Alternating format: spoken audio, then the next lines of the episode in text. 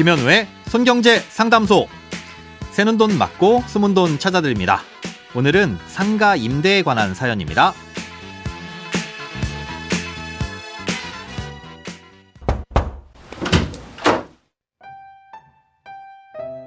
안녕하세요. 10년 전쯤 부모님이 사시던 주택을 상가로 용도 변경하여 임대했습니다. 올해 8월이면 5년에 5년을 더해 10년 임대 만기가 돌아옵니다.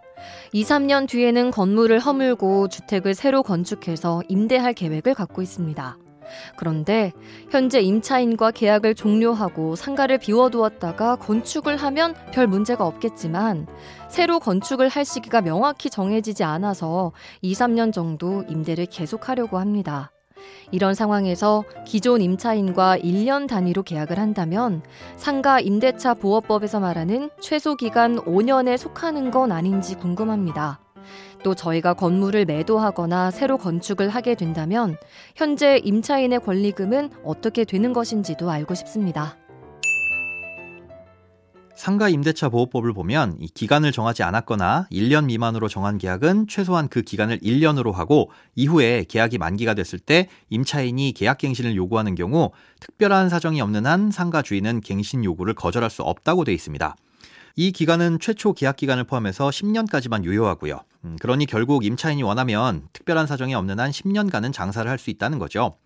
예, 사연자님의 경우엔 최초 계약을 5년으로 맺으셨고 그 이후 5년을 갱신해서 임대를 해주셨으니까 올 8월이 되면 법에서 정한 기간은 꽉 채우게 되는 겁니다. 예, 그땐 현재 임차인과 계약을 아예 끝내실 수도 있고 아니면 협의에 따라 기간을 더 연장하실 수도 있는 건데요. 이때의 기간은 1년을 하든 3년을 하든 상관없습니다. 아, 이미 갱신 요구권을 다 들어두신 상태이니 예, 몇 년으로 계약하시든 그걸로 계약은 종료되는 겁니다. 2, 아, 3년 후에 현재 건물을 헐고 새로 건축을 하실 생각도 있다고 하셨는데요. 이에 대해선 이번에 연장 계약을 할 때 미리 임차인에게 그러한 사실을 알리고 계약 여부를 결정할 수 있도록 하시되 건축 시점이 명확하지 않으니 특약사항에다가 재건축이 결정되면 계약이 종료됐을 때 이의 없이 가게를 비워준다 이런 내용을 명시해 두시면 됩니다. 예, 그럼 현재 임차인분도 미리 준비를 할 수 있을 테니까요. 아, 이때 권리금은 어떻게 되는지도 궁금하시다고 하셨는데요.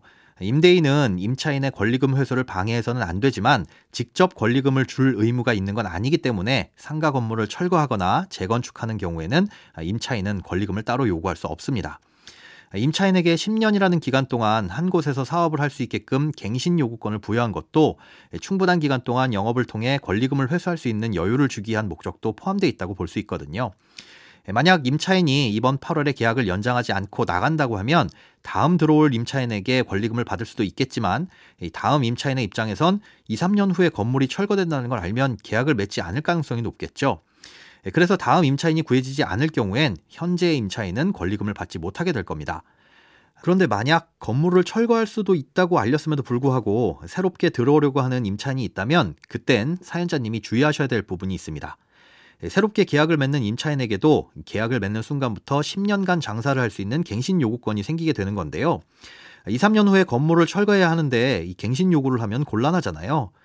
예, 법에서는 갱신을 거절할 수 있는 사유 중에 건물을 철거하는 경우도 명시해 놓고 있습니다. 음, 단, 임대차 계약을 체결할 때 공사 시기와 소요 기간 등을 포함한 철거 계획을 새로운 임차인에게 구체적으로 고지하고 실제로 그 계획에 따라 건축을 진행해야만 합니다.